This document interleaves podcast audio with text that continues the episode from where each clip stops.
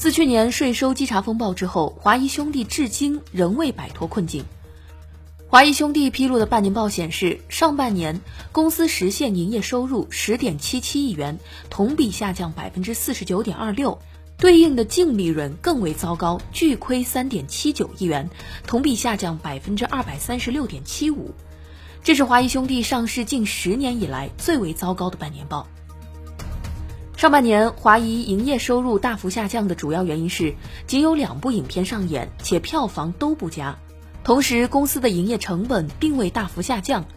今年上半年，公司营业成本为八点五五亿元，较去年同期下降百分之十点四七，远远低于营业收入腰斩的幅度。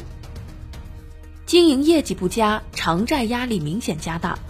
截至去年六月底，华谊兄弟货币资金二十点八九亿元，而长短期债务合计达到五十六亿元。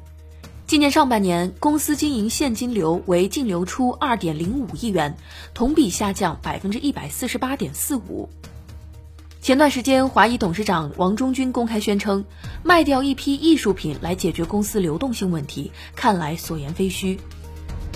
亏损的公司不止华谊兄弟一家，唐德影视受资金回流困难和监管趋严的影响，上半年唐德影视实现营收二点一八亿元，同比下滑百分之五十五点九五，上半年亏损七千六百九十八万元，同比下滑百分之一百八十五点四二。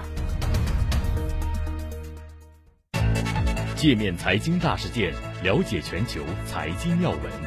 欢迎下载界面新闻 App。在音频频道收听更多精彩内容。